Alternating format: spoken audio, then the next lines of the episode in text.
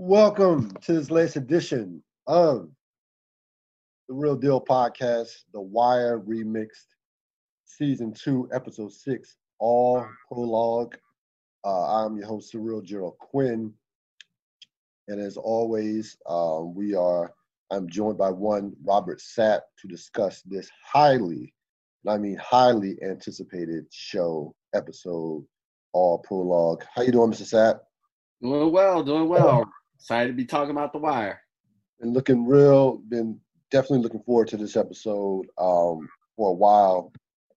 For a while now. Um, this was a signature episode in the series. This was a episode that um, was a uh, to me was uh, one of the top. I would say one of the top ten episodes of the series that the series has ever had.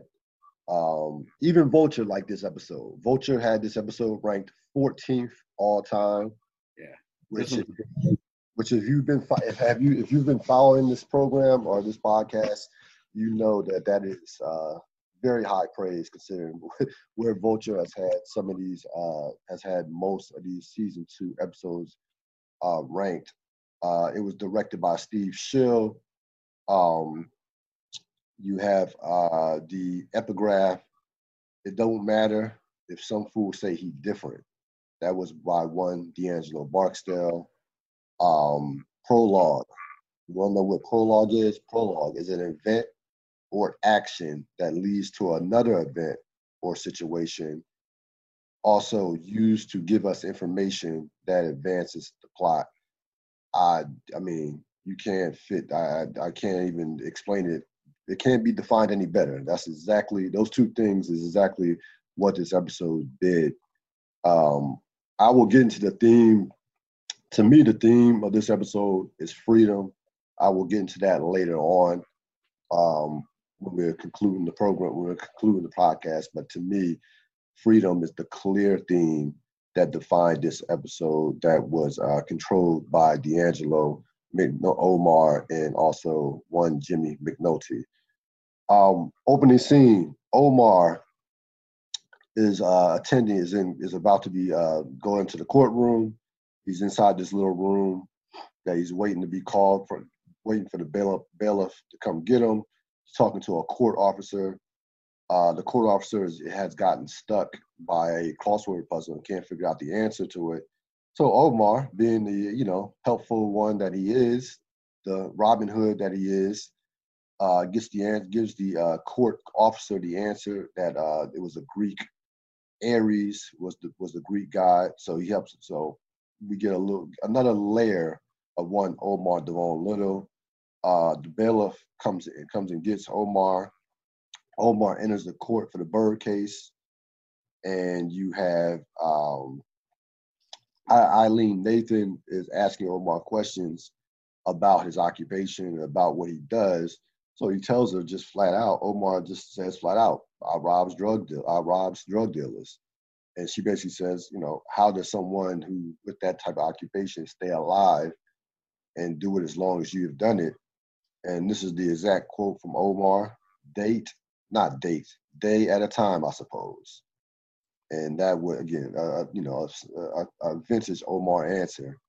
And then that is the opening scene uh, before we head into our credits great opening scene. What were your thoughts on on, on that uh, on that exchange? Yeah. Um, uh, this is this is uh, so um, a theme for me in this episode is uh, intelligence or, or sneaky intelligence, maybe. Um, and so uh, this is uh, showing us a different side of Omar. Um, that uh or just or what like yeah i'll go sneaky intelligence but then i also was thinking about like just just being human. Um and so you get you get like these snapshots um which we'll get for other characters later on in the episode or as the episode goes on but this is a great snapshot of omar before um he was just robbing drug dealers and out on the street um, giving you a little bit of insight on um, the give a little bit of insight on his interest and also um, the, his his level of intelligence. Yeah, no question. You know, no question about it. You know, adding to the depth, another layer of um, of his character. And again, and and also, which will be a recurring theme when you know when he's been. This is you know, of course, this is a setup. Um, it'd be a recurring theme of his um just just open his honesty. You know, his honesty. You know, you know, he's completely honest uh, in that scene. Uh, in that scene as well.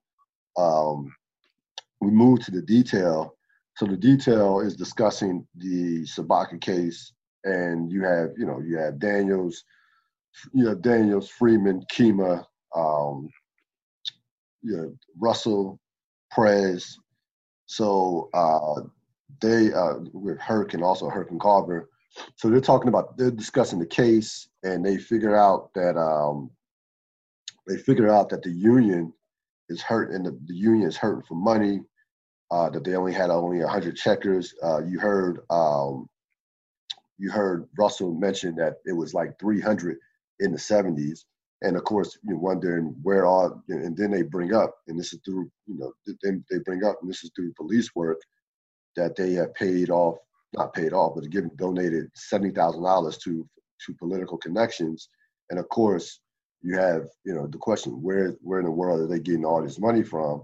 And it's uh, Beadie Russell who says, well, maybe Maybe it's through, uh, you know, through, uh, you know, through the movement of, of cans on the ship.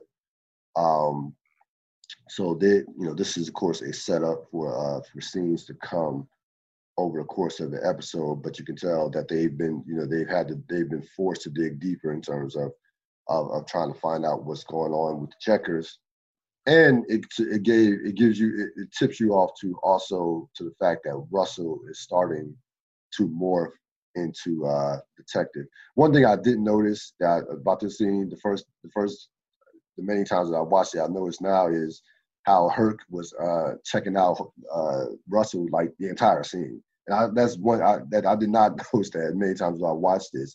He's he's checking out the uh, basically the entire scene, and then he goes at the end of, at the end of the scene, he goes up to her and tries to ask her out um, says, want to go out for a cup of coffee. She puts a coffee cup in his face, basically say, you know, get out my face. Um, he introduces himself as Thomas and tries to sound, you know, somewhat like a human being compared to uh, compared to how he normally talks. And uh, he, of course, he gets made mocked by uh, Carver, who who messes with, messes with him at the end of the scene. But mainly, the main thing to come out of the scene is the fact that they recognize that the um, they recognize that these guys are dirty, considering how much money that they're that they're tossing around to the for political connections. What were your thoughts on this scene? Yeah, yeah. I mean, like the the the Herc scene was that was nice, comedic relief, but but it's all about like they like we talked about last week. They'll hide big things behind comedy, and uh, they'll hide they're they're hiding big things um, behind uh, like scenes where it, it feels like and like you're you're like what you're talking about the political connections is the big piece of it um and uh that like we're we're going to start to see the depth of the investigation and also the depth of what Frank Sobotka has done Omar, Bird, Nathan, Levy, McNulty, and Stringer all all in, are all in the courtroom. Omar, Omar um, is, is being um, you have McNulty conversating in the back with Stringer. Stringer basically says word on the street is Omar was nowhere near uh, was nowhere near Gant, um, nowhere near when Gant got shot. That he wasn't that he wasn't uh, that he didn't witness it witness that at all. He was nowhere close to it as far as proximity.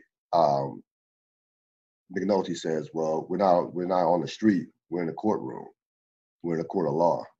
Um, Omar identifies Bird and also identifies Bird and his gun. Um, and this is just the you know this is the beginning, not the beginning, but this is really when they start digging into uh, this testimony. Uh, again, this is a there were a few of these court scenes. This is a setup. This was the uh, setup for another for a further court scene in this episode. But this, but now He's identified the gun. He's also identified Bird, and of course, we all know that he's just absolutely lying through his teeth. But uh, and even despite the fact, despite that fact that he's he's still convincing in terms of with the, with the, with the initial testimony of identifying Bird as the shooter of uh, William Gant, and that's the fact that he saw him kill William Gant. Uh, what were your thoughts on these on these beginning this beginning testimony with uh, him identifying Bird and also the McNulty Stringer exchange? This is a setup for later scene. Um, in in terms of like there there's a specific uh there's a specific layout for how they want the Omar scene to go over, and it it, it it's it hits with an exclamation point, and then um and then it will it will go into kind of like its its uh its finality. But so this is the setup scene for that. Um, what I find equally as interesting as Omar is not telling the truth is that the lawyer and the police know he's not telling the truth in it. Um, and so it's also a statement on the legal system, right? Like it's a statement on how things play out, right? Like, and so Omar, like I said, it, I'll link it much better once we get to that punctuation that Omar says because it goes back to this. But this is the beginning of the setup. And so if you look at it as how um, a lawyer might lay out a legal argument, Omar is going to lay out an argument. No question about it. Uh, you have Nick Spiros and a new character that we get into, to, Etan, who works with, who is working with uh, Spiros some more. I, I don't, I, I, don't think he's muscle. I think he's more of a, um, uh, he, he's more, he's a connect. He's not, he's, Sergey is the muscle, but Etan is a new character that's working with Spiros. We get introduced with him, introduced to him. They, um, they're discussing the, the chemicals uh, with with Nick with Nick Sobotka. And also Nick also brings up, you know, he tells him he can get the chemicals, of course, but he also brings up Ziggy's issues with cheese. Um, he asked for their help. And the thing that I think stood out about this scene is Sobotka, not Sobotka, Spiro says, hey, you know, you want me to kill this dude? Nick says no, because that would come back on um, me probably in the future, or that would come back on Ziggy, Ziggy, excuse me, Ziggy later on, where they would go for revenge and probably and, and kill Ziggy. Says, know, go about it another way. Spiros respects Nick's intelligence. Getting back to your, you know, what you said, the intelligence theme. Um, he respects he respects uh, what Nick said, how Nick wanted to handle uh, the situ- uh, the situation. So uh, he agrees uh, agrees to help out Nick uh, with with the cheese with with cheese. And of course, you know, cheese uh, burnt up the car and is asking for fifty four hundred dollars instead of the uh, instead of the twenty seven hundred dollars that the car was uh, actually worth. Um, what are your thoughts on this scene? This uh, this is a setup scene. I can connect it once we get to the later scene. You have Levy, Omar, and Phelan. Levy, uh, of course, is the Barksdale lawyer, cross examines Omar. Um, he asked Omar a number of questions um, in terms of, you know, what he does. Um, and he basically tries to come at Omar by saying that you, you know, you're a parasite. You, um, you are, you are out there, you know, you're ripping off drug dealers uh, you're ripping off drug dealers and you know you're contributing to poorly on society. And omar flips it on him and says just like you. And this throws levy off this throws levy off guard. He says just like you. And then he says you got the briefcase. I got the gun. You got the briefcase. Um and you got the briefcase all in the game so he does that, and even before that, he checked Levy about um, the fact that he says, "I've never put my gun on anybody that wasn't outside the game, that wasn't that on anybody outside the game." So he checks Levy on that, and then he says, makes makes that statement. So when Levy says, "So you're immoral," and then then they then he go goes into the um, the parent calling him a parasite, and then you know Omar says, "I got the gun, you got the briefcase, in the game." And at that point, the courtroom was completely in, in seemingly in the everything was in Omar's favor. Even the judge, Phelan, had a look on his face to, at Levy like, "Well, he's right." That's that, that was the look that Phelan had on his face at the end of at the uh, end of that particular scene. Um, this scene is one of the signature scenes in the history of the show. I, if you said to me that this is the greatest scene in the Wire history, I would have, I, I wouldn't have much. It's, it's definitely in the conversation. It's definitely a top five, top three scene um, in the history of the show, without question. Um, I have plenty to say on it. Go. What were your thoughts? Yeah, this is the punctuation I was talking about. Um, uh, and so the the the argument is laid out, and um, and this this is this is Omar's kind of uh, final point, but even more importantly, this is the creator's point of of the show. Uh, Omar's the, the avatar, all the characters are avatar for what the creators are thinking about this, and so like so like now you put all the scenes together with Omar up until this point, and one you got him in the very beginning showing how um, how intelligent he is but because he does what he does, he's completely underestimated and being uh, going to be underestimated in the in the court. This is somebody that Levy would normally eat alive, um, and so um, you got that you got that part, and then you got the second part, which is what I was talking about when um, when uh, uh, uh, Omar. Oh no, no, I mean I'm connecting both both scenes. When Omar was um, uh, uh, he's he's. Let me connect it back. He's smarter than Levy will ever give him credit for, and this is where he this is where he outflanks him and outshines him in this. Um, to your point, this is uh, one of the most powerful, memorable scenes in the entire show. Period. Um, uh, you, always remember this scene. The words always echo out.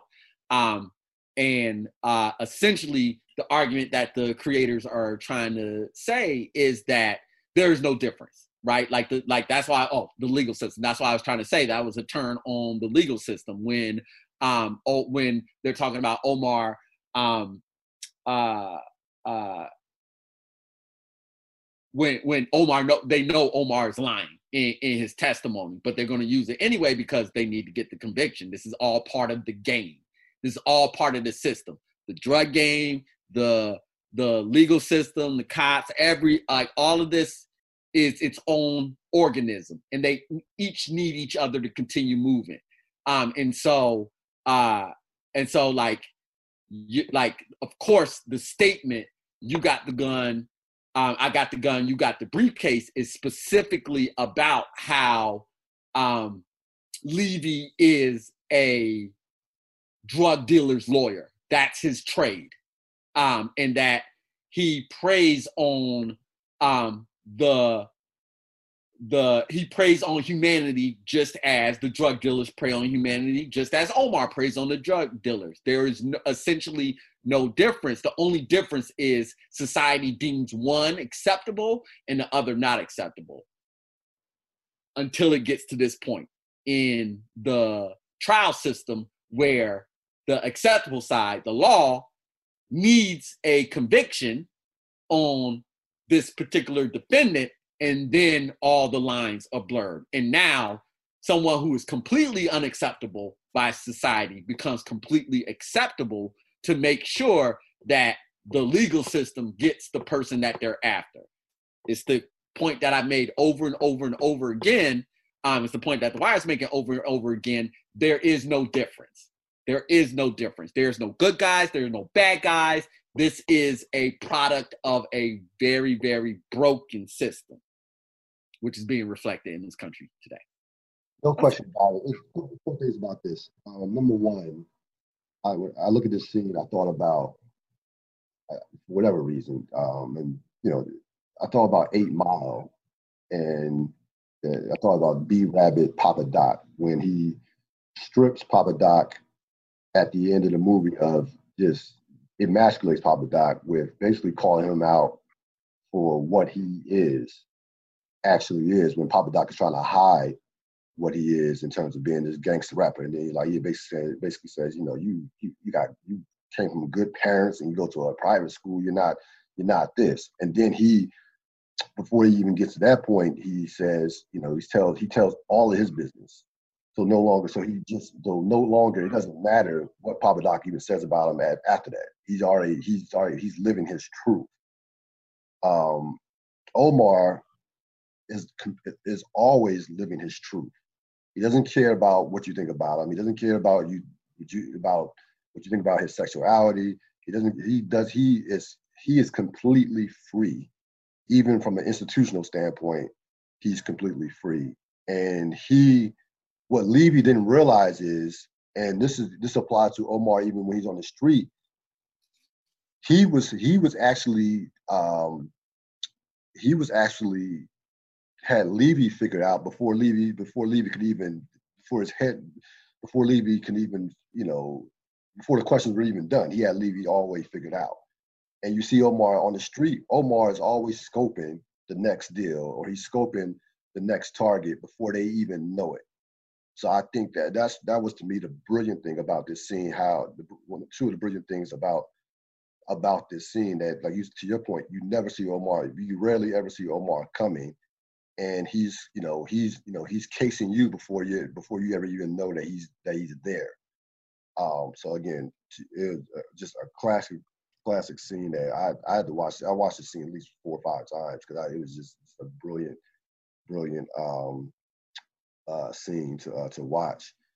Um, and Phelan, the last I did have one last thing. Phelan, you talk, talk about Phelan's face not only is that like, yeah, he's right, but that's also like, yeah, I mean, Phelan telling Levy like, yeah, I know you, I know you're, a, I know you're a crooked lawyer. So Phelan, I think Phelan, I think Phelan's face uh, exemplified that as well. Yes, and then I'm going to add on to that. Everybody knows he's a crooked lawyer. Yes, it's part of it's part of the game. It's part of the system. It's yeah. part of the game. It's part of the system. Everybody know, like it's accepted. It's an acceptable part of what is going on. No question. And so right. Omar's point is, why am I not? Why am I this and you're that? What's the difference between us? Absolutely. Um, McNulty and uh, Elena McNulty, uh, she's in she's in her place of business about to with some home buyers, trying to close down a deal. While you have McNulty playing with undressing a mannequin, messing around, playing around while she's you know while she's there the customers can't see her, can't see McNulty, of course. They have their backs turned. Um, they have their backs turned. And she's, you know, gets somewhat distracted. But then uh, as they as they leave, McNulty asks her out for dinner and a movie. She reluctantly accepts, but makes it clear, makes it clear that this is not going anywhere. I, I want to emphasize that point. She made it made it clear that this is not going anywhere. Um, she makes him pay for the sitter, and, and and we'll you know we'll see how this. And again, this is a payoff. This is a setup for a, a later uh, scene with them, but um, she again she emphasizes the fact that you know he has it and he has it fixated in his mind that they're getting back together. She was defiant and saying that that this is not going to happen. Uh, what are your thoughts? uh, this shows how how uh, McNulty is as self-involved as he can possibly be. I mean, like it's it's a continuation of all the things that we talked about with with McNulty. Um, he's not acknowledging her reality, um, and so uh, she's making it very clear, as you said, what the reality is. He's not acknowledging any reality at no. this point in time right no. now. Not at all. No, not at all. Um, Stringer and a DC contact. Stringer, of course, pays this guy. He's paying this guy to uh, to kill D'Angelo. Um, he lets him know that he cannot use any of his people. It cannot that it can't be traced. Can't use any of Stringer's people to do this because, of course, with the Barksdale connection and the DC contact, this guy who's going to facilitate, you know, facilitate the murder, um, you know, you know, gets you know gets the gets the money. Uh, talk to Stringer about you know going to a DC club, going to a club in Oxon Hill. Um, but again, this is uh, he says, and he says that he has a has a cousin in the same prison as D'Angelo that um, that does good work. Um, that you know that does good work. So we you know this is of course a setup for a a major scene that will take place um, that will take place later on in the uh, episode. And, and so at this point, Stringer has clearly made up his mind that this is the move that has to be made. We'll talk more, certainly we'll talk more about this later on in the episode. What are your thoughts? This is the first clear indicator that uh, Stringer is fully in charge.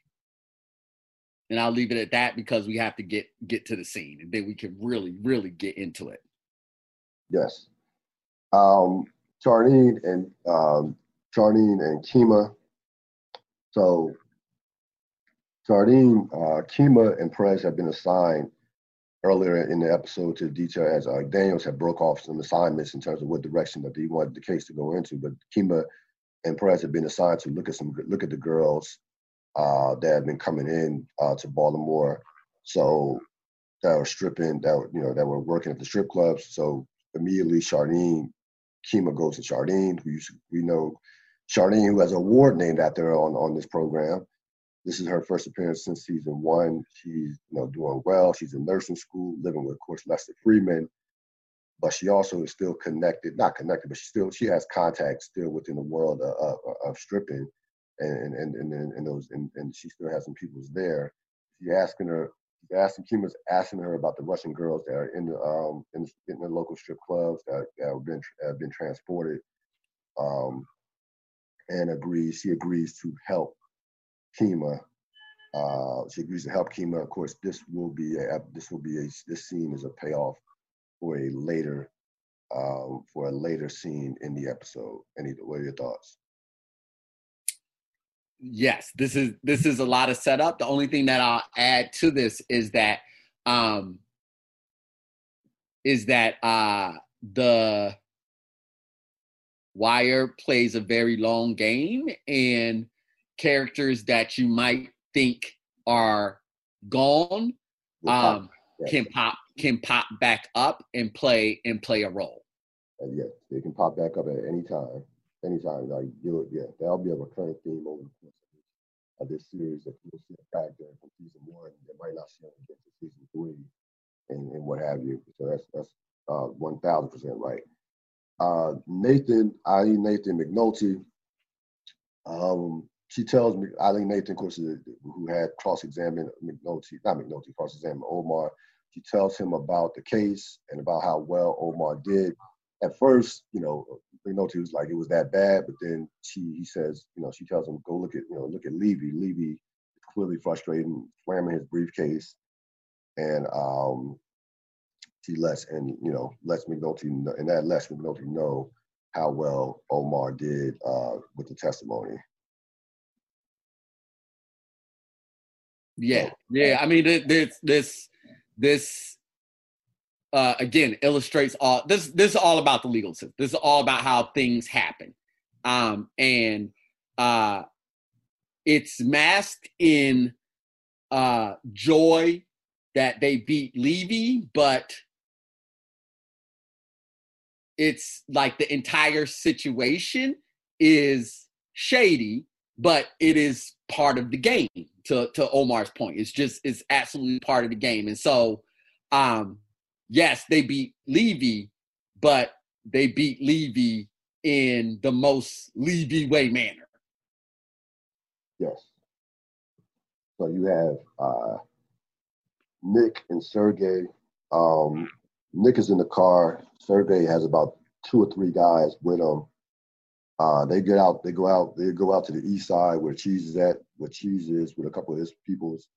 They force Cheese by force uh, pulling guns on them, force Cheese to pay for the car that Ziggy uh, that Ziggy burnt up, and we find and we will later find out who Cheese work works for, which will be an important reveal in terms of that connection with with the uh, with the Greeks. But Nick Nick sees how how Sergey and the uh, Greeks do business um, firsthand. As again, they, you know, you, you know, you, if you were Nick before this scene, you would think that Cheese, uh, you might be intimidated by Cheese, but he finds out that these guys are even are are stronger and more uh, more um, or, or more villainous, if that's if that's a word, than even than, than even Cheese is. Um, it shows the power, shows how much power and pull that they have in terms of how they deal with this particular uh, situation. Uh, what were your thoughts? Yes, this is this is um, the Wire's been in this season's been building up towards like this point right now. Um, up until this point in time, we we're not we it hasn't been it hasn't been made clear just how um in just how just how the Greeks operate. Like what what is their role? How much? Right now we're just talking about like the Port Authority, but it's building with um with Nick looking at the chemicals, uh, which will which will pay off in this episode. Um, with the kind of muscle and the things that they carry, and it's juxtaposed by what would be a very tough street crew, and we see that the muscle that they have is more muscle than than that that that very tough street crew. So that starts to give us kind of an idea of um, who we're dealing with in the Greeks. Yeah, Cheryl and Kima. Um, of course, Cheryl is upset that Kima is back in the game and and going out to see the strippers. Uh, Kima tries to explain to her that's a part that you know this is a part of her job, not going out there to look at girls. But you know, Cheryl, uh, you know, Cheryl's not tr- trying to hear any of this. Um, Cheryl brings up broken promises. She brings up the fact that she feels like she never had a real say in Kima deciding to go back into police work. And again, this again, this will be a scene that will play out not only, of course, throughout this. Well, this scene to me will play out over the course of I would say even next season as well, as far as how the disintegration of their uh, respective relationship. Cheryl, by the way, decides to go with her to uh, to the strip club. Uh, what were your thoughts? Yeah, I could I, I couldn't agree more. This this is this is about uh, Kima and Cheryl's relationship, um, and there's there'll be more to be uh, uncovered around around that. Um, this is also I should uh, we should we should acknowledge that this also is part of the investigation investigation strategy and this is showing how uh, intricate the unit can get and how detailed oriented that they can get. Daniels laid out the plan and these are all parts of the plan. Now with that being said, there's also uh, very, very uh, uh, emo- there are emotional elements to all these scenes, and this is an emotional element to the to the scene. Even though this is part of the investigation, we know um, uh, what's Kima's partner name? Cheryl. Cheryl. Cheryl. Yeah, we we know that Cheryl um, is not excited that Kima is back in the game. You have Frank and the checkers at a union meeting uh, discussing the grain pier and the canal.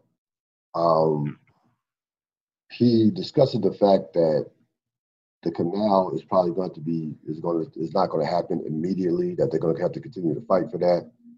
Um, he also discusses how much money that discusses that they what in terms of the money and the resources that they're putting into trying to get the grain pier uh, and by the way, we know that the grain pier, because we saw that, we saw we were inside Andy Krawczyk's uh, office. We know that he's turned the grain pier into condos. Um, so Frank is still sold on this idea in his head that, you know, kind of similar to McNulty's, some, something that's not going to happen, but he's still dead set on it, dead set on it, think, trying to convince them and maybe convince himself that it's going to that is going to happen. Um, Nat, Nat, the guy at the end checks Frank when they ask him about where he got, got the money from. He says some, some timely donations. Um, and then they go about their business. Uh, Nat, the bald-headed dude, checks Frank, wait, waits until everybody leaves, and, and tells Frank, you know, you better watch your ass because we know he knows that that's a bunch of bullshit in terms of getting the money from some timely donations. And then he um, he uh, he walks out as well. Um, what were your thoughts on on this scene and, and that um, him lying to uh, the checkers? Yeah, I mean, like he so so again, like you know, I I keep bringing up the uh the Breaking Bad uh Walter White, and so that that's that's one of those things we call foreshadowing, right? Um, he's we're we're they're foreshadowing what's what's what's going on with Frank. And um the the the big part of that is exactly what you said. And when you juxtapose it with what we were talking about in terms of the courtroom is um everybody knows they don't have the money. So where's frank getting the money from? And so um it is our first kind of like acknowledgement that uh the it's our first acknowledgement that um that this is not the best path for Frank to be on. Um, and that uh, as slick as he thinks he's being, he's not that slick. Yeah, Daniels, Russell, Bunk, and Freamon are looking at uh, looking at the computer to see which cans are being lost by Sobotka.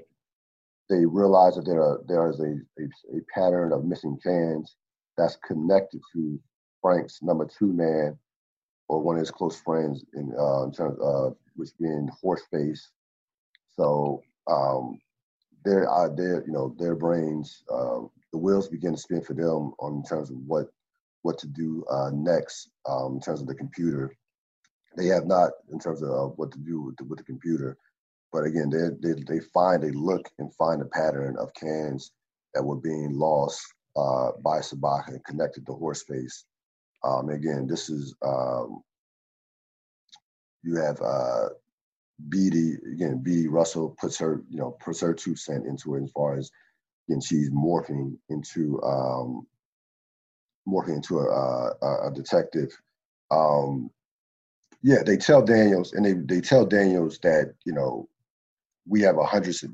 It's a pattern of missing cans, and that this is not about Horseface. This, that's in the later scenes. I got that confused. But they tell Daniels that there's a pattern of missing cans from hundreds of ships. Daniels then looks, you know, like, damn, we have to even go, he has a look on his face like, damn, we're going to even dig deeper in terms of this case. Um, that's so that's that particular scene when they were describing um, when they were talking about the missing cans. Uh, what were your thoughts? So last week I was uh, very um, definitive that it was a dead end, the cans, right. um, or or that that section of was a dead end, which which was true. But I knew all this was coming up, and so um, this is part of the investigation process. This is this is one of the big reasons why I love The Wire. Um, this is part of the investigation process where where they were initially going was a dead end. They got the information, that's when we were going back with uh, with what she got about from what's his name, House, Haas. Or about horse race. No, no, no, no, no. Big guy from last week. Him and Ziggy are always beefing. Oh, Maui, Maui. Maui, Maui. Yeah, they, where did I get? Yeah, uh, Maui. Um, be, because that information that he gave her was crucial. Um, and so, uh, and so even though it didn't turn out the way that they wanted it in that moment, they're now going back to the drawing board with the piece of information that they got that they didn't have to now start to extrapolate the information that it's going to be that where it's going to be even right now bunk Freamon Freamon Beadie Russell have no clue where this is going to go they just know that they're going to now take this and then start teasing out all the different possibilities of it which is what a good investigator does Kima Prez and Cheryl going to the strip club. Uh, Cheryl teases Prez about how nervous he looks. He is how nervous he is going to the club. Um, questions whether or not he's ever been in a strip club. He doesn't. Prez doesn't want to look at the girls at all. He keeps his head forward, while you have Kima just pretend flirting uh, at one of the strippers. I'm just mess, just trying to tease, just mess, trying to mess with Cheryl. Um, they talk. They talk. They talk to one of the friends that has been that has been um, that Shardene knew. Uh, Shardene told the girl, you know, told this girl that they that they were coming to ask questions. She basically, she's one of the veterans there. She asks, she tells them how these girls are being brought into the club, how they're being monitored by the muscle.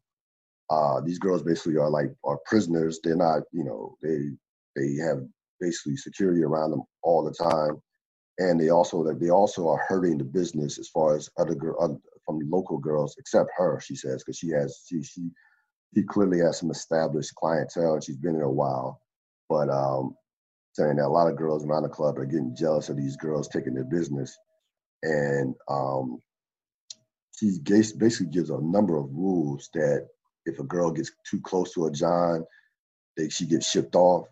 If one of the girls tried to run away, she got tasered. So they clearly you get a sense of of, of the Greeks running a tight ship when it comes to when it comes to these girls and how how how much under control they are. Um, they are under the watch of, of, of the muscle um, that's around them. Um, what were your thoughts on on this? Yes. So everything you said accurate.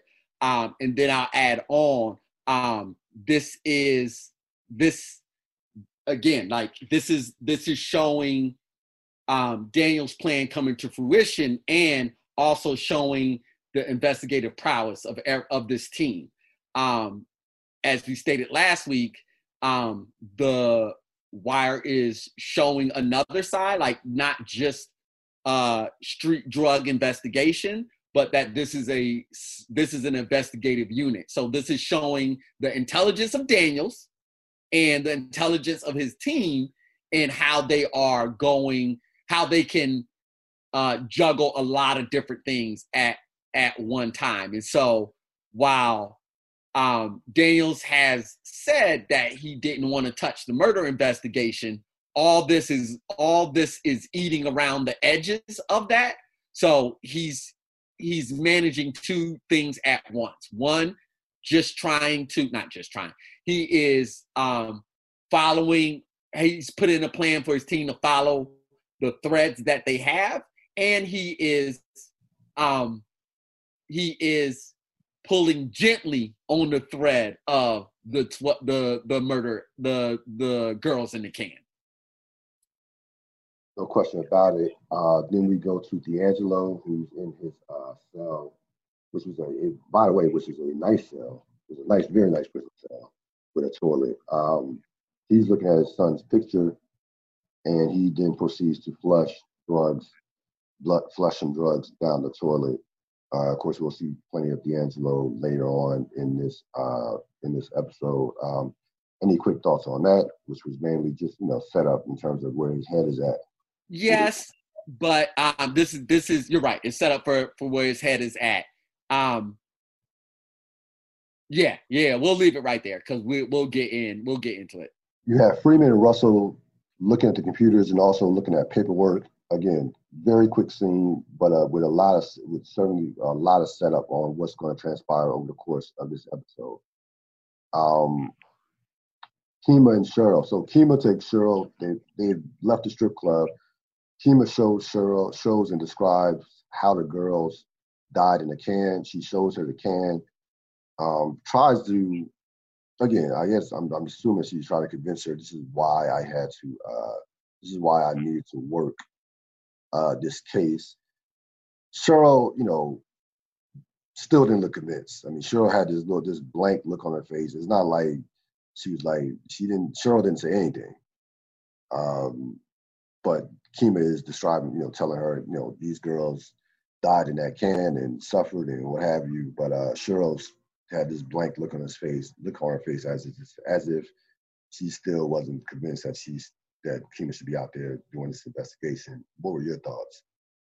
Yeah, this is more about uh about the dynamic of um where Kima is at right now.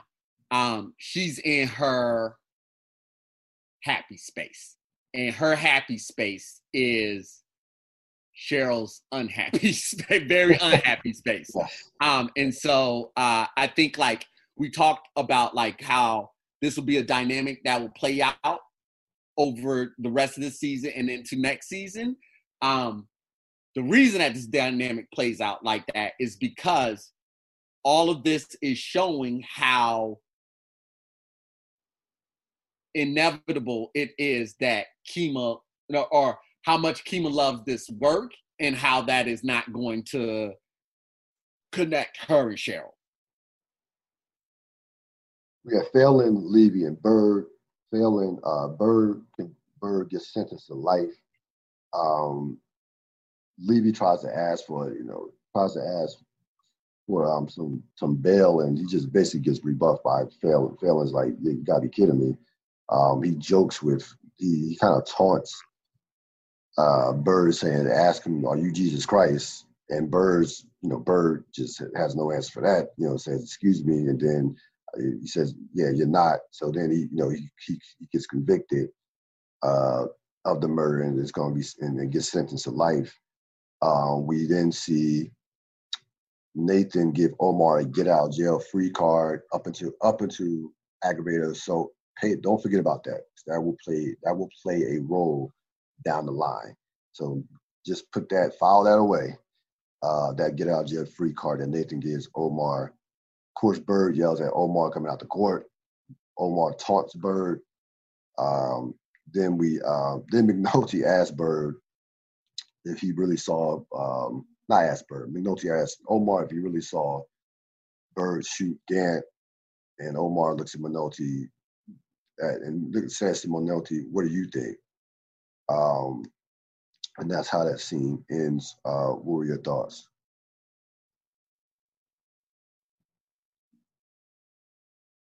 Setup scene. Yeah, yeah, yeah. It's, it's definitely a lot. It's you know with that oh that get out jail free card to me is the, is probably the key to that scene. You think about it uh, moving forward, but you know we'll, we'll we'll talk about that over. Yeah, yeah. We won't talk about that anytime soon, but that. No, no, no. Yeah, just set up. Set up. Just remember that. Wire plays a deep game. Yes, yes. Um, D'Angelo uh, and his book club. Uh, so they're in prison. They're in the prison library discussing the Great Gatsby. Um, there's about six, seven uh, inmates, and D'Angelo immediately has a connection with the main character, um, basically saying that it doesn't matter how you portray yourself now, your past will basically your past you can't run away from your past, and it will always come. It will always catch up with you. Uh, and he says the epigraph: "Don't matter if some if some fools say he's different.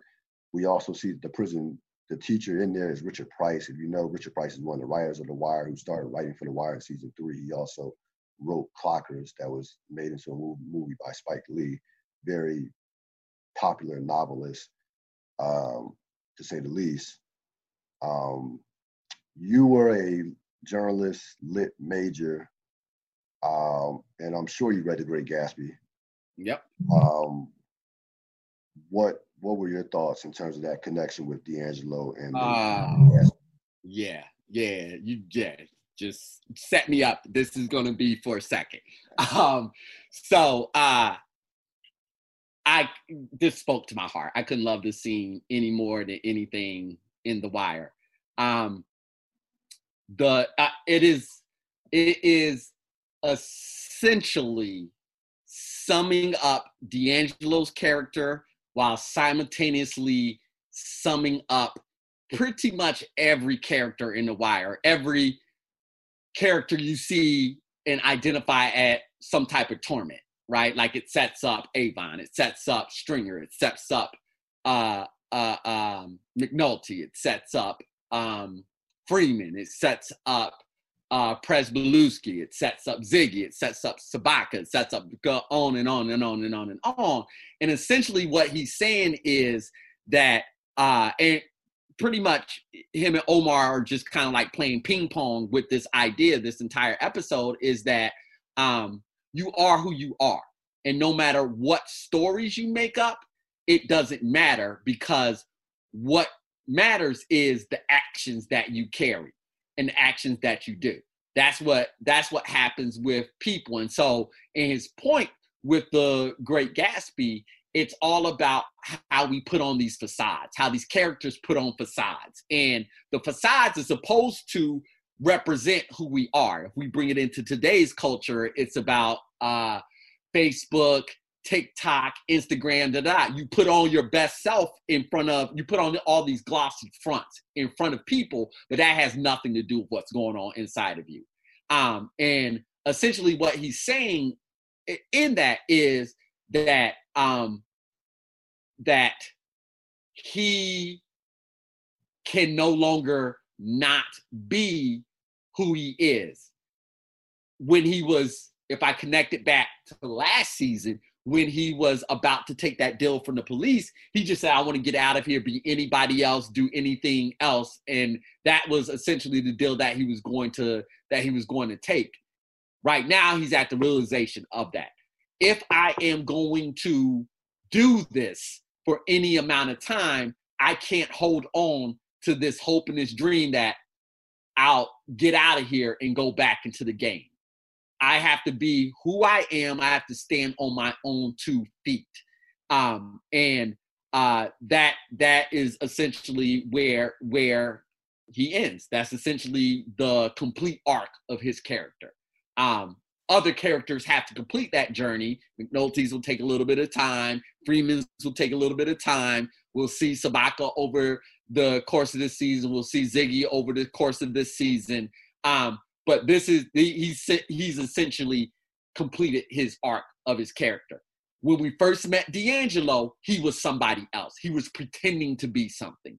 And right now, in this desolate space, in this room full of criminals in the library, he's actually found who he is. So even though we'll get to what happens at the end, he's actually completed a fantastic character arc that has him in full acknowledgement of who he is. Stringer's not there right now. Avon's not there. McNulty's not there, just to name some big ones. And so he's actually in a much better place than them, regardless of what happens. He's at peace with, with who he is. Now, to the overall structure of the wire, what what he is com- commentating on is the falsehood of everything. And that links back to what we were talking about in terms of this game that everybody is playing. Um, nobody is who they are. So we identified Omar as having a ton more of intelligence and a ton more of opportunity that was there, but because of the world, he could not go that route or was not able to go that route. Sobotka, we've talked ad nauseum about who he is presenting himself to be and who he actually is. Um, we identified it with Levy and we identified it with the entire legal system. And so essentially, um, what they are saying is that this is a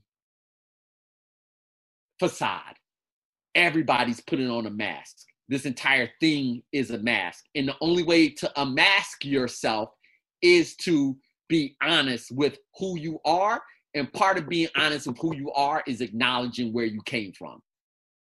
So many characters in this show, I would argue that when we talk about Herc, I would argue when we talk about Daniels, I would argue when we talk about a lot of other characters, um, just in this episode are giving you flickers of um, their imagined selves. And in order to fully realize yourself, you have to be honest with who you are. And the characters who are honest with who they are and are rooted in that, no matter how hard the outcome happens, are the ones who will ultimately win, even if the outcome looks very painful. And so this is one of those thesis statements, thesis arguments, well, thesis statement and argument for the entire show. It is a brilliant scene. It is fantastically acted. It is beautifully written. This is um uh this is where it is essentially a novel. There are two scenes where I can think of in the entire um uh, uh episodic run of The Wire where when I was watching it, it is like I was reading a um a very uh I mean, like, I don't want to use the word Shakespearean just because I'm just not in that mode right now, but uh, uh, a tragedy. Um, uh, also, that gets us back to the Greek of Omar Ari. Anyway, um, so many connections right now. Um, but but this is where it plays like an absolute tragedy. Um, and when they nail it, oh my God, they nail it, and they nailed it in this scene. Yeah. So I've never read the, the Great Gatsby. I didn't haven't even seen the movie, um, DiCaprio. But what I will, what I came away from this is, I think he, I was clearly he's talking about, you know, he's connecting himself with the with the character, but he also, I think, has gotten to a point to where he feels that this being in jail is where he belongs and what he deserves based on some of the things that he has been a part of with the Barksdales, based on some of the things that he has done. Um, even though we don't view him as a pure killer, he's done some bad things when he's with the Barksdales, at the behest of the Barksdales. So I think that he is accepting of the fact that of doing of actually doing the 20 years. So I, that's what I took away. That's why I took from took away from it um, to add on to what you what you just said. Uh, we have Bunk, Freamon, Russell. Um, this is comedy. Bunk was throwing. They're they're looking at the. Uh, yeah, Freamon looking at the computers. Russell looking through some paperwork, and Bunk is throwing a tennis ball. it's like a like a child, continuously throwing a, t- a, pen, a tennis ball up until the point to where he hits Freamon, and you know he says my bad, and then the scene ends. Um, this will be a setup for another scene. Uh, for another scene. Any thoughts on this quick scene? Yeah, big time thoughts. Um, th- again, what the Wire's doing now is hiding comedy or hiding a big uh, um, development behind the veneer of comedy. What's Freamon doing this entire time? that Bunk's bouncing that ball? No, Freamon's looking at the uh, the computer for paper. Why is he looking at the computer? He's probably making that connection with uh, the Sobotkas. What does Freamon do? Oh, I mean, he investigates. That's yeah. He, he's a pure. So Freamon's in the process of investigating, as we know. I don't want to. Uh, I don't want to give too much away, um, because I'm trying to. I'm trying to think. To, it, that happens next episode where where he talks about what what he's doing in this time. So Bunk effectively is bored right now. Freamon's not bored because he's in the nitty gritty beginnings of the investigation process that's going to bear out fruit. And so, yeah, it's funny that Bunk is bouncing that ball, but Bunk right now is what it's meant to show is that Bunk isn't seeing value at just staring at a computer screen. Right. Freamon's seeing a lot of value at stare, uh, staring at that computer screen. And by staring at that computer screen and doing what he does, it's going to bear major, major, major fruit. And so, yeah, it's funny, but there's a lot in that scene. Yeah, Bunk. So to that point, Bunk, they know as a whole that they they as a as a detail for the most part that they're going to have to dig deeper to to go further in this investigation. Bunk is trying to avoid that. Nope. You know, Bunk is avoiding that right now at this point. He's bored. He's bored, right? Yeah, he's bored, but he he, he, he can't see what Freamon sees. Okay. You just can't see it. That's not that's not how Bunk investigates. He's murder police. Yes. Freamon investigates differently, as we will find out and as we've already seen. But this will be this season is the one that really brings that out. How Freamon looks at things and how he investigates. but him and Pryzbylewski have already shown it in last season is that Freamon can, for, they both have a nose for the trail, paper trail or any other trail um, that is out there. And so this is the beginning parts of it. Left to their own devices, and this is why I was saying last week was a little bit of a dead end. Um, when Sobotka tells them that, left to their when Sobotka tells Bunk and Beadie Russell that, hey, I did the computer system, da da da, Bunk kind of rolls his eyes like, uh, that, and that is a dead end effectively for them. If they didn't have this investigative unit, that would have been enough to stonewall the investigation, the traditional investigation. Just like last year with the drugs and with the street, they don't know that this unit exists. No one else knows the collection of intellect that is there and how they're going to use this. And so, um, because Freamon's there and because he's willing to dig in, in the way, he's going to create fresh leads.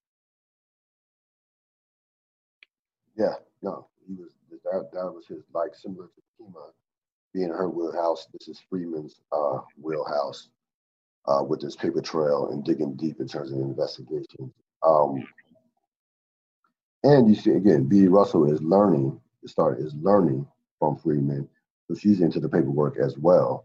Even though she, you know, at the beginning of this was was not was not a detective. She's also their like uh this is we we're not at the point where Daniels came up. No, no, we're not there. No, no, I'll, no, I'll speak more. I'll speak more about it. Yep. So we have Bunk. No, we have McNulty and his partner off the boat. He tells his partner McNulty is staring at a picture, staring at the picture of the girl. Um, then he tells his partner that he is retiring. Um, quick scene, but any thoughts on this scene? Set up. Yep. Nick, Sergey, Prop Joe. Um,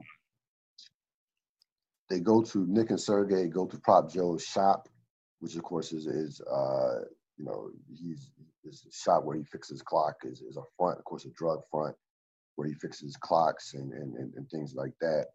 says, you know, John's, you know, shop.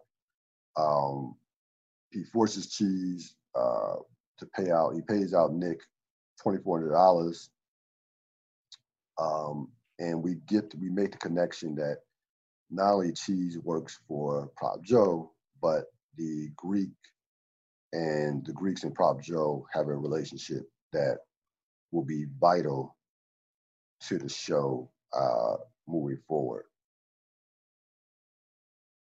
Um, what were your thoughts on this scene? First of all, just just a very cool scene. Just a very cool scene. Every time I see it, I'm just like, this is a very cool scene.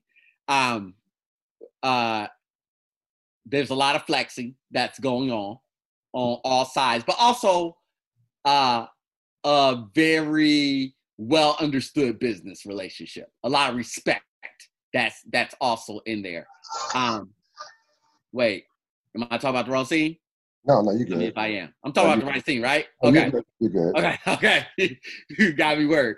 Um, so, uh, so, um, just, just, just those two points. This is now the scene where it is kind of really unveiled how the Greeks are moving in this in this world and like the like what what is happening we know what uh prop joe is talking about with that other thing.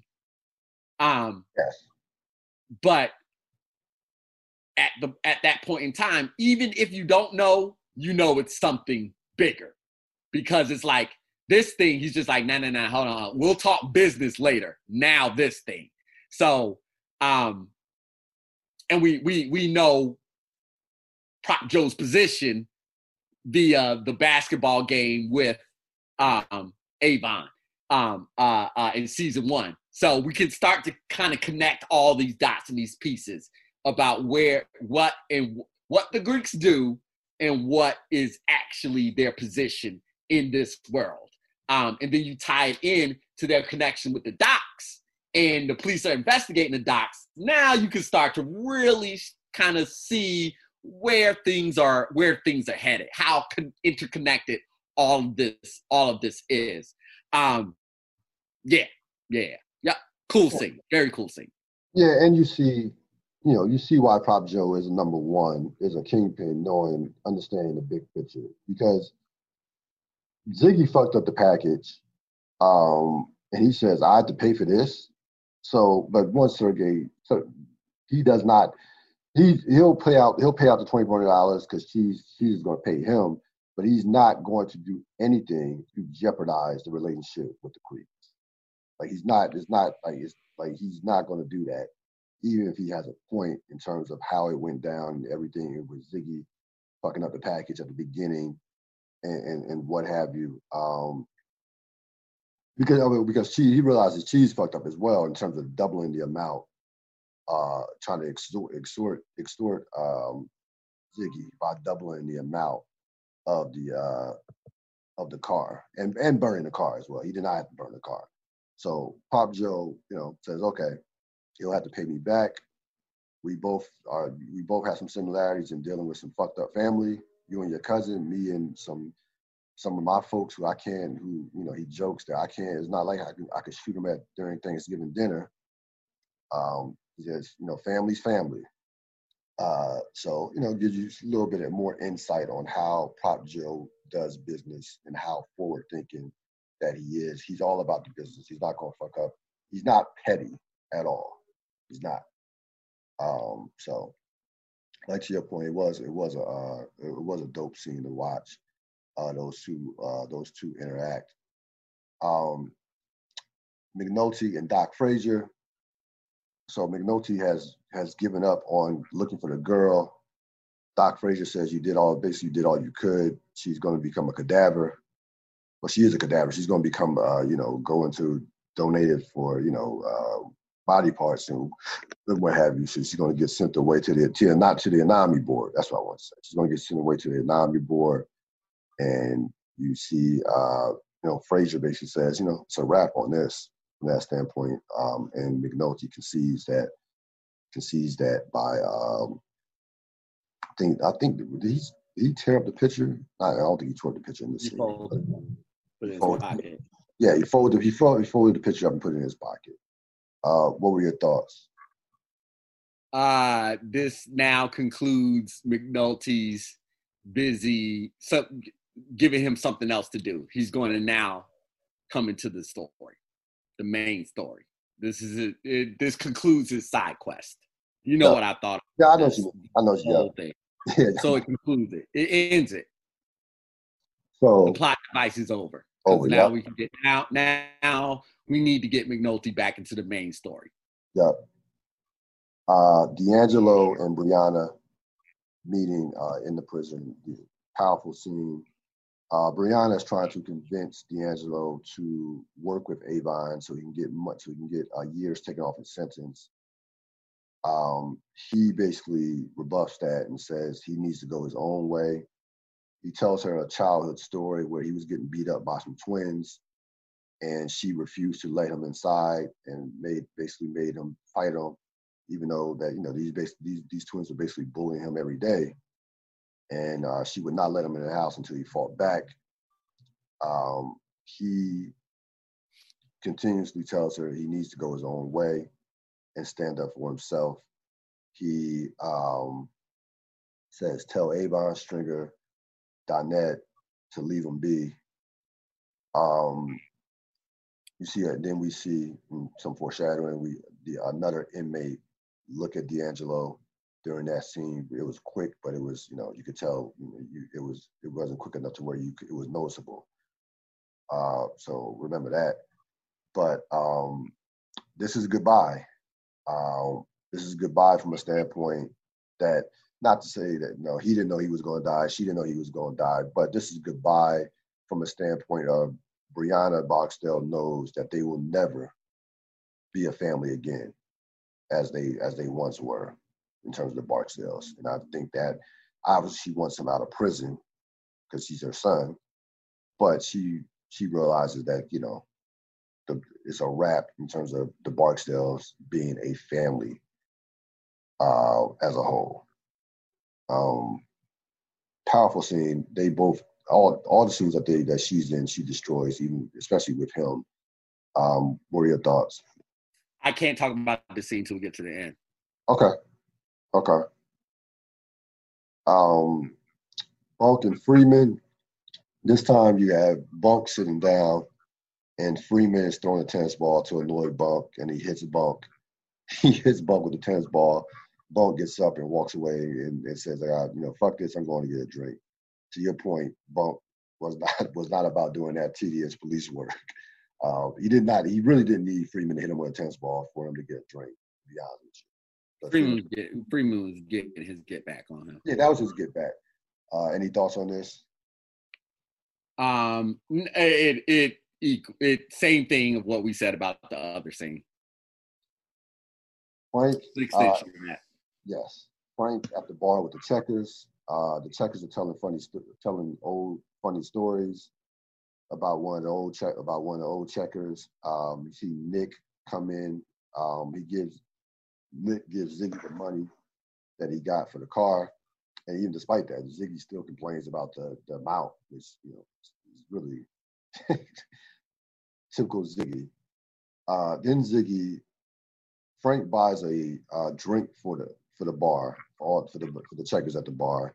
Ziggy sees this he pulls out a hundred dollar bill and buys a and, and, and, buys a and buys a drink for the bar. Then he pulls out another hundred dollar bill and burns it right right in front of everybody uh, on the bar top. Uh, what were your thoughts? Ziggy, Ziggy, your guy. Yeah. yeah. Not to be out, not to be outdone by the pops. This is this is gonna set this is this is gonna set up yes, uh, yes. seeing him him and his father have. Yeah. Yeah. You which is which anyways, we'll get there. Okay. which is very closely related to D'Angelo and his mom scene. Absolutely. Powerful scene. Um, Russell and Freamon, um, they're looking at the computers. Uh, they count how many cans that that Horseface has oversaw. Free, um, that, that has overseen.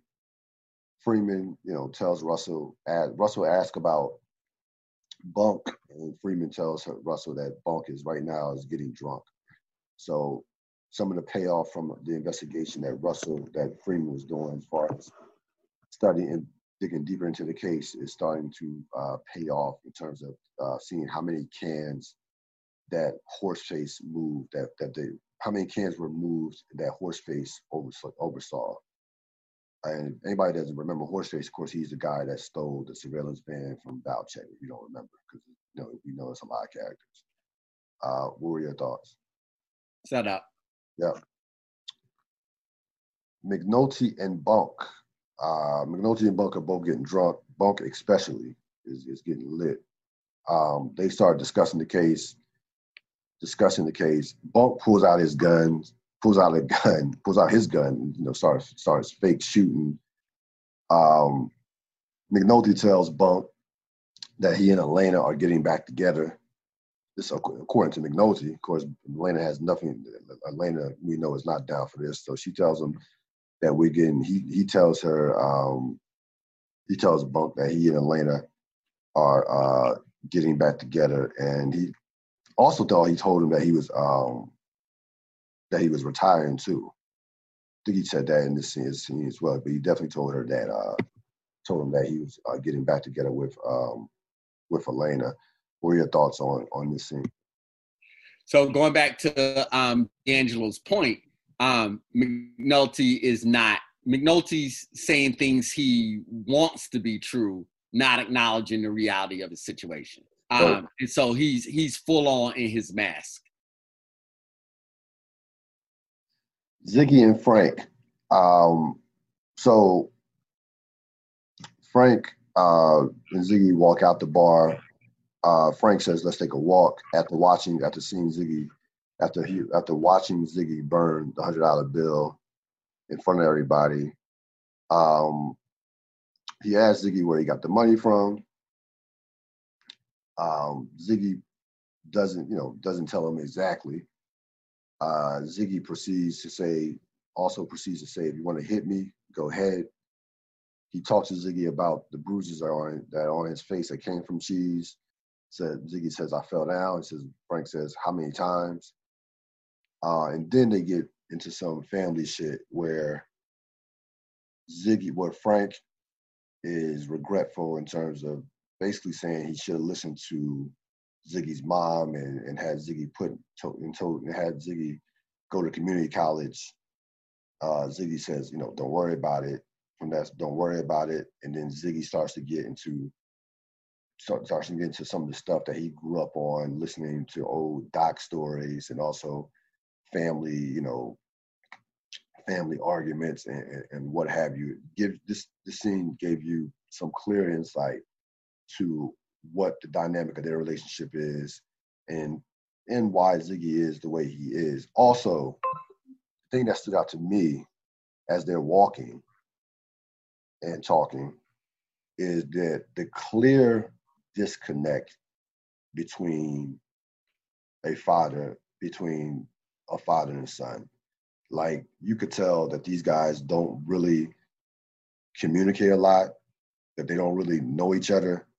I mean, there's a clear disconnect. It didn't even sound like a father and son were having a conversation, to be honest with you. Like, you know, um, so that to me jumped out of how just, you know, how removed they are from each other's lives um, from that standpoint. What were your thoughts?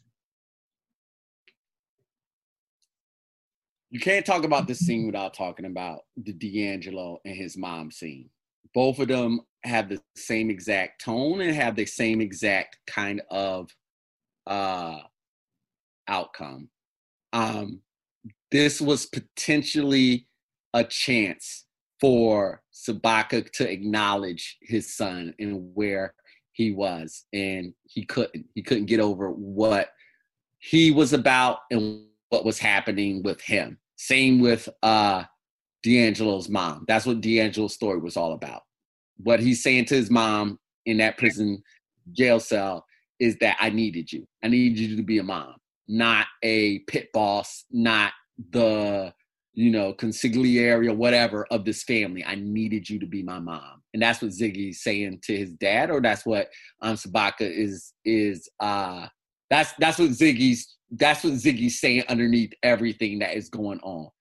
He need he needs a dad, not uh Sobotka, king of the docks or whatever, or king of the local, president of local. He needs a father right now, somebody who cares, not somebody who's going to talk about like the regrets of what happened in the past, but somebody who's going to look at Ziggy and um look at look look at Ziggy for what he is. Going back to D'Angelo's point, and acknowledge who he is, acknowledge where they were, and then deal with the reality of the situation. Not wish about, I wish I would have talked to your mother about community college or whatever he wants to bring up at this point in time. Um, and so um, both of those scenes are, are heart wrenching and gut wrenching um, because uh, one, we'll see the definitive outcome at the end of this one, and then the other, we'll see the definitive outcome at the end of the season. Um, the so what I was alluding to when I was talking to talking about um uh the uh, like different plays is um what Ziggy represents, what D'Angelo represents are very tragic fig- figures, and that plays into what the Greeks and the Romans, Shakespearean, like all that stuff. That's what they like to play out, and that's what good. That's what that's what uh uh, uh, uh I was gonna say good writers. That's what um Western writers uh uh uh uh, writers who who uh, who grew up, and I'm I'm the same way because I I came through that exact same educational system that really propped up that type and that style of of storytelling, and so you can tell there's a lot of love for these characters because they give them these moments to kind of um, expound on the tra- the tragedy of each character.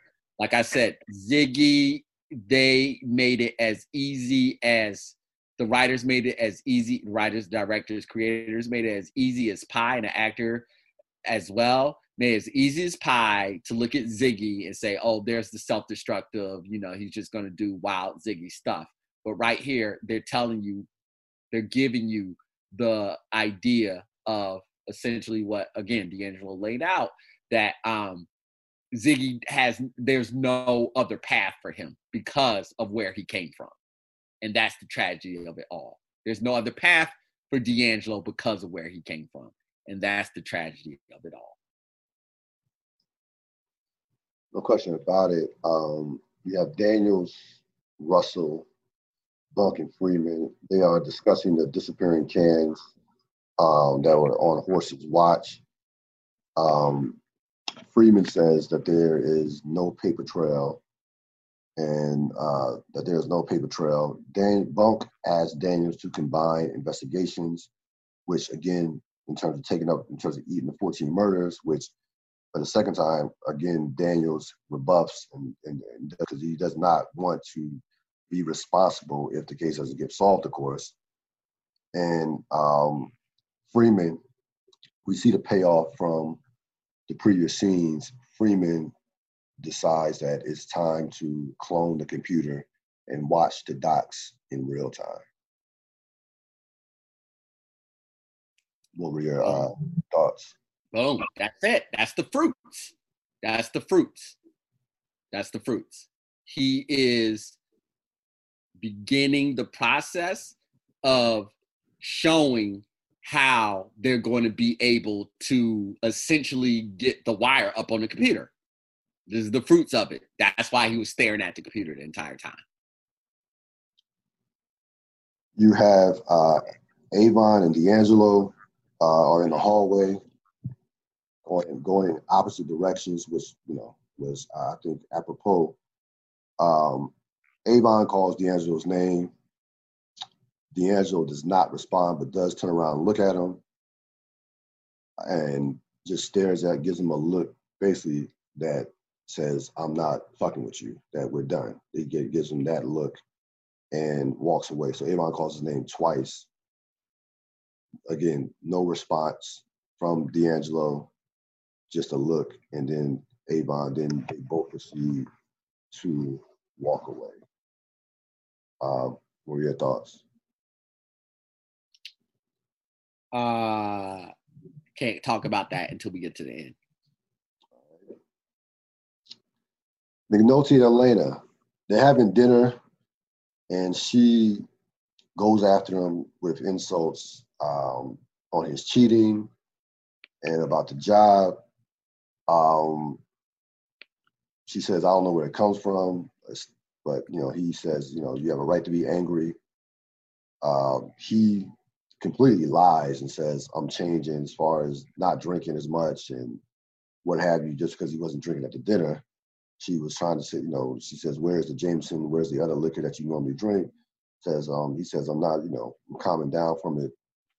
Um, uh, she, again, he asked for another chance uh, in terms of getting, uh, in terms of getting back together. She says, she says, "How about you know a fuck for the road?" And you know, and then you know we then then of course they they have uh, of course they have sex. Uh, again, he uh, and then this will we'll see how this concludes in regards to because uh, they have one more scene together. But um, what were your thoughts with this exchange?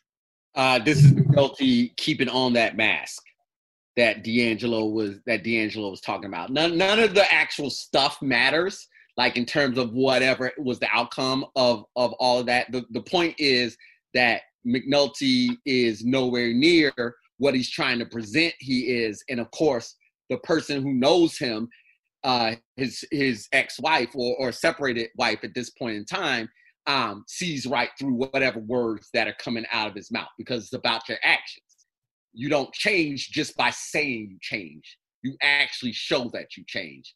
Um, and then on top of that, um, it wasn't insults that she was hurting on. She was telling him of past hurts, past traumas, right. and that's where that anger was coming from. Right. And so, in order to get to the place that he wants to be, he has to, he would have to a acknowledge that he really hurt her and that's not anything that McNulty's in a place to do at this point in time in the show.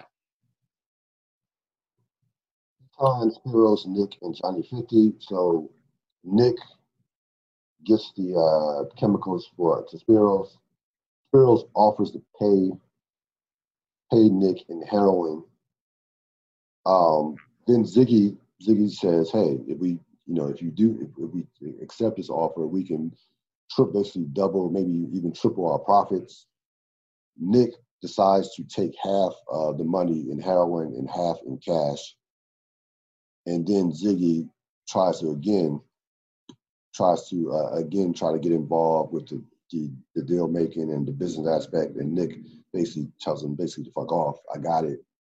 Uh, Johnny Fifty wants no part, want no part of the the uh, heroin aspect of it. He walks as soon as that conversation started. He immediately walks away from it, walks away from that. Um, he's not willing to go that far. But uh, you have uh, again Nick t- telling Ziggy, you know, I got it. You go. He said, what he said? He told him to go watch cartoons. So again, that I want you to emphasize to, to the audience, pay attention to those uh, to to Ziggy continuously getting disrespected because it, it it it adds up. So now, in Ziggy's mind, he probably thought he pro- proposed a good idea as far as you know tripling the prices and, and things of that nature, giving Nick that idea. But Nick says, you know what, know what, I got it. Don't need you from this stand from that standpoint. Uh, what were your thoughts on the Spiros offer and and Nick's uh, exchange with? Uh, yeah, we we t- I'm in a certain space with this because of the Great Gatsby, because of that scene with D'Angelo, and so I've I've said Nick's trajectory in previous episodes of of like where like where he's going because of the desperate straits he's in and what choices that he proves and what uh uh uh, uh, uh what model that Frank Sobotka sets for all of that. But honestly, this is the, in this scene right here. This is more about what is going on with Ziggy. It's not about the insults. It honestly is not about the insults. This I can't go down that road because this episode laid it out. Like for real laid it out. It's not about the insults, it's not about anything. It's about the mask. Ziggy's trying to be somebody he's not. And that's why I said now I'm gonna get really deep. Like up to this point in time, I've allowed just kind of like just Ziggy to be like da da da. But this is why I love this character.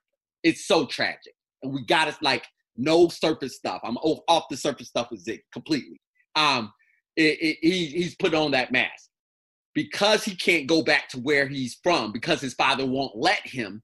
He now needs to find his way in this in the world. He can't find his way in this world because he can't find he can't identify who he is his father won't let him access that. And so he keeps putting on these different masks. And of course, none of these masks fit him. That's what we're seeing with Ziggy every single time. He's trying to be something. Buys another drink like Frank does. Tries to deal drugs like White Mike. Da, da, da, like everything. There'll be a line where he says in future episode where I'll come back to this, where he specifically says it to to I think I believe Nick. It might have been Frank, but I believe it's but I believe it's Nick.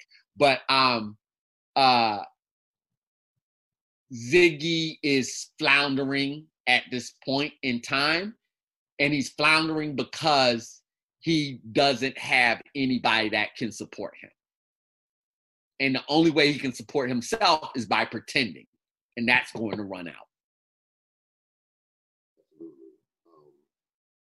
You get to the final scene, D'Angelo and the hitman, who of course is the cousin to the BC contact that's being hired uh, for this. Um, D'Angelo, D'Angelo, of course, is in charge of the books. He he checks. Uh, there's a book that has that's been damaged.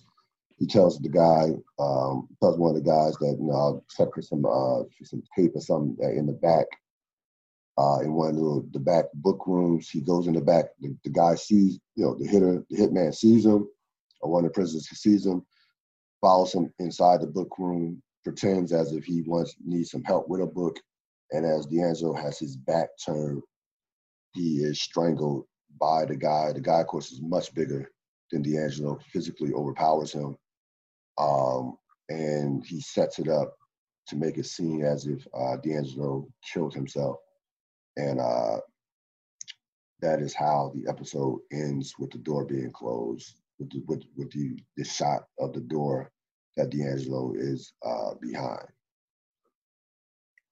What are your thoughts?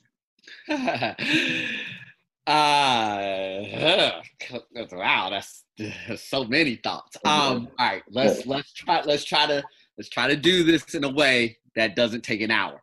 Um, so, uh, the actual what happens in the scene is not important.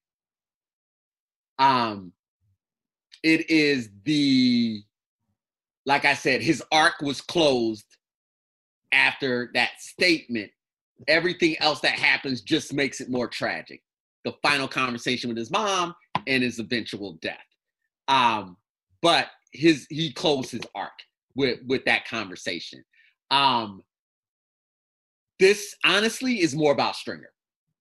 This action right here is more about Stringer because Stringer makes a move that he knows Avon will be against and if Avon was in the position where Avon thinks he is, then Stringer would never be able to make that make this move. And so this is about Stringer in a very um, tangible move for the audience announcing he's the top dog in the organization with without question. This is this is the announcement that he's the top dog in the in the organization. Um, when I when I yeah yeah, and now I'll end it at that. That's perfect. So yeah, um, two things on this. Number one, uh, D'Angelo goes out. There was a there was a line in uh, the movie Panther by uh, Huey P. Newton, one of the co-founders of the Black Panther Party. Mm, good movie, by the way. Check it out if you get a chance to. It says, "I'd rather, I'd rather die on my, um, he said, I'd rather die on my feet. I'd rather live on my, I'd rather die on my um, feet than live on my knees." D'Angelo goes out like that. He goes out dying on his feet. He is no longer beholden to the Barksdales because he, you think about D'Angelo could have easily done, could have easily got the year shaved off, and poss- and probably asked asked Avon to be released from the Barksdales completely. Could have did that, and as we will see in future episodes, Avon doesn't have a major problem with letting people go, let alone uh, his family member, let alone his family member. But D'Angelo got to a point to where he was so got to a point of, of honesty and in the polar opposite, the polar opposite of McNulty, that he felt like like no, in order for me to be completely free, I gotta do this time. He stands up to the Barksdales, he stands up to Stringer, stands up to everybody, even his own mother, stands up to everybody that's been telling him to do the wrong thing for years upon years upon years. It takes a lot of courage and because I and I say this because there were a number of people on the internet, wireheads, who criticizing D'Angelo, saying, "Yeah, you should have listened to Avon. Should got the years taken off." Um, and what have you. You're Like, no, no, no, no. You you're missing. You say that, then you're missing the point of his story arc, and you're missing you're missing where he's at as a character. He is free, even in jail. He died free. Okay, so from that standpoint, that you know, and again, brilliant performance by overall. We know Larry Gilliard, Gilliard was a beast in, his season and a half in the Wire. As far as Stringer goes, and I've been going, man, I've been thinking about this a lot. Um, with the um, his killing of D'Angelo, it absolutely is a power move. To your point, it is stripping off another layer of the Barksdales. Even though D'Angelo is no longer connected to the drugs, are connected from the, in terms of doing what he was doing in season one, he's still a Barksdale. So that's one less Barksdale.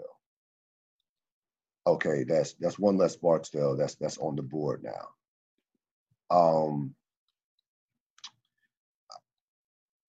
I think that's. I mean, it's easy. I mean, we know why Stringer did this, not only for, for, for not only to show power, but also the fact that he was fearful that D'Angelo um, would snitch on him.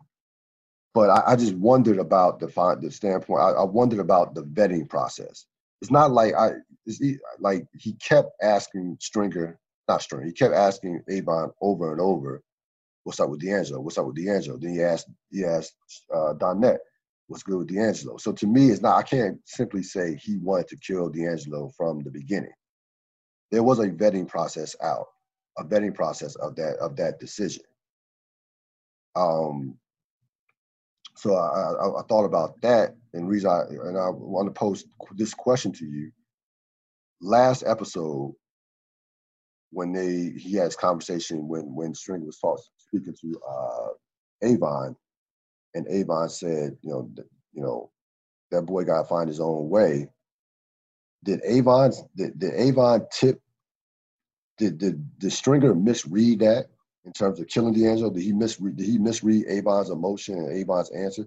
Not saying that Avon gave the gave the hit to, to D'Angelo. We know that, but this the Stringer because Stringer's to have a Stringer's to have a habit of misreading misreading body language and misreading people over the course of this episode, over the course of this series. I'm just to let you know without spoilers. Stringer does not is not good. That's one thing that he. This is one of the reasons why he's not a good number one or a kingpin. Did he misread Avon in that scene last week. What did we say about that scene last week, Real? Oh, that Stringer had all the power. What what was he doing? You said it. What that he was what I ain't forgot what I said. Forgot what you said. Okay. Well, um, he was reading Avon for weakness. That's what we said. And he saw that Avon was weak. Right. So that answers your question right there. Yeah, no, I mean this. Um, no, to your point, yeah, this definitely was a power move for Stringer.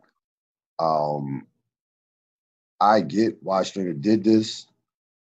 Um, just what to me, I it, it, was a power move. It also was a business move as well. Stringer's operating from a mindset of, of strictly business.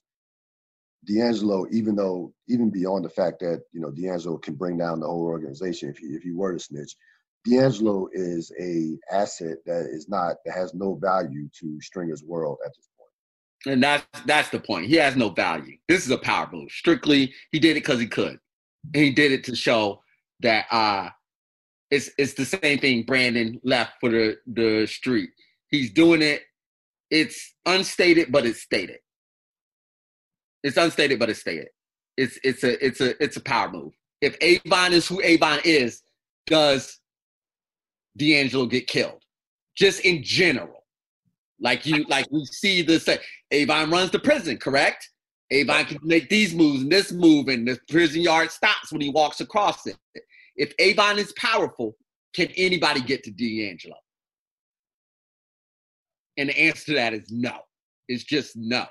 So what this says is, well, I mean, I, I, Avon's Avon's not proud. We're not we're not arguing this point. We're just not arguing this point. Um, what this says is is that um, Stringer's more powerful than Avon. He can kill D'Angelo, and Avon can't do anything to stop him. It's just that simple. Yeah, but Avon does have power in the prison. I think it was just a well-conceived plan. Like I, well, that's I, what I'm saying. If he had as much power, so who's more powerful? That's right. why I say it's strictly a power. You're absolutely right. He does have power in the prison, and still Stringer can do this. Yeah, yeah. Stringer, no, Stringer is no Stringer is the guy at this point. There's no, yeah, no question about it. This, yeah, this is that announcement of that, it that he's the guy at uh at this point. Um,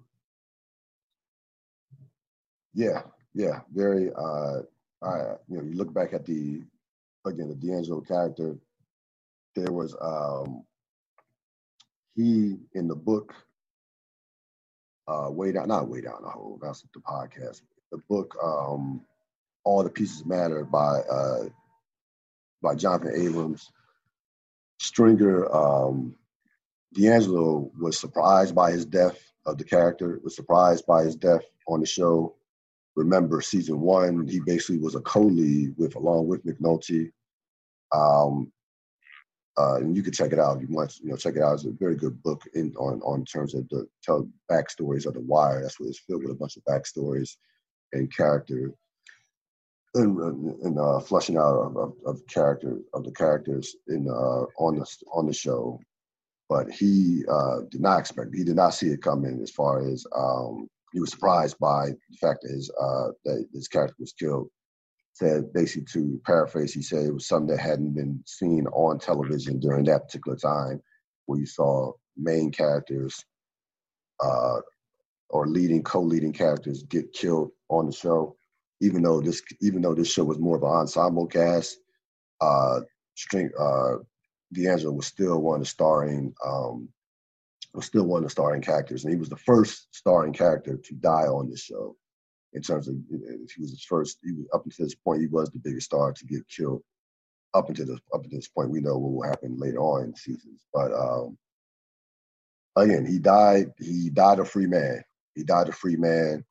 Uh, you see Omar free being being free to be who he was, and you saw McNulty, who is not free, is kind of trapped in his own trapped in his own world of not uh, you know to your point trapped in his own world not willing to uh, call himself out for what he really is so this episode was dictated by those uh, three um, characters.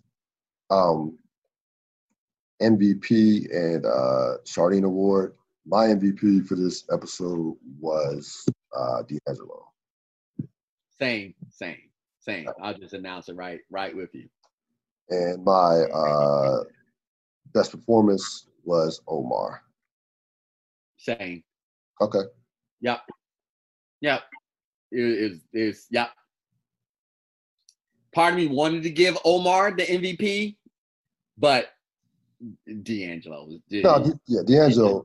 They crushed. He crushed this episode. They, yeah. I mean, they gave. If this is a D'Angelo episode, I mean, it just they gave him the episode and he crushed it. So there, you can't, you can't, you can't. Nope. Omar will have his time. Trust us. He oh, will yeah. have his time. His time is coming. But this is D'Angelo. You could, you couldn't, you couldn't, you couldn't. Nope. Nope. I couldn't. I tried. Not even I tried. I debated in my head for a quick second. Now I was like, nah, D'Angelo's too too much, too much, too good in this episode. Gotta give it to him. And it has nothing to do with the death. He was just really good in this episode. Uh no, no, they they both no, he he was tremendous. I mean, they both were tremendous in this episode, but yeah, D'Angelo um in every scene, um, even even the scenes where even the scene where he didn't say anything to Avon, um, was tremendous. Uh, was tremendous to say the least. Um, very again, tremendous, great episode. Uh, a lot of moving pieces, and again, it, only will get better from here as far as some of the payoffs in terms of the of the plot. Um, Stringer is the guy. He is the guy right now. He's definitely out unequivocally number one. Um, and we'll see the weight. We'll see how he's how he deals with the weight of that. Yep. Um, again, it was that you know the D'Angelo move was strictly a I, strictly a business move. Now, you could say you know a questionable business move by killing the nephew of your of your boss, um, and we'll we'll see how that plays out. But this was it was without question. It was no question that this was a a, business related uh, business related move, and again stripping off another layer of the Barksdale of what the Barksdales were. Um, great episode. Any last thoughts? Yes, I'm gonna let you live on that comment.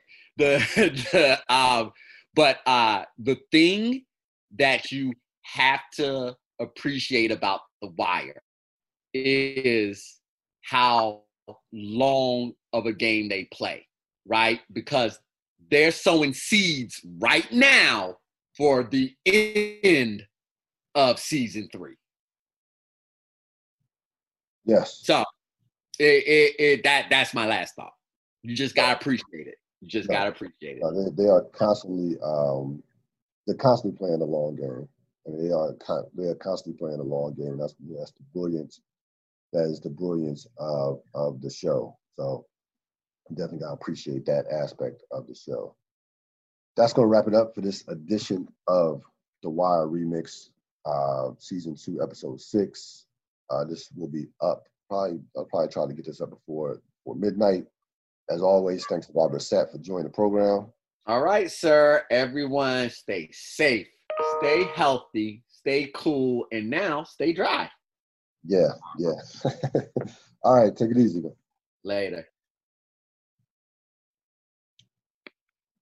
That's going to wrap it up for this edition of the Real Deal Podcast. I will see you, well, tomorrow.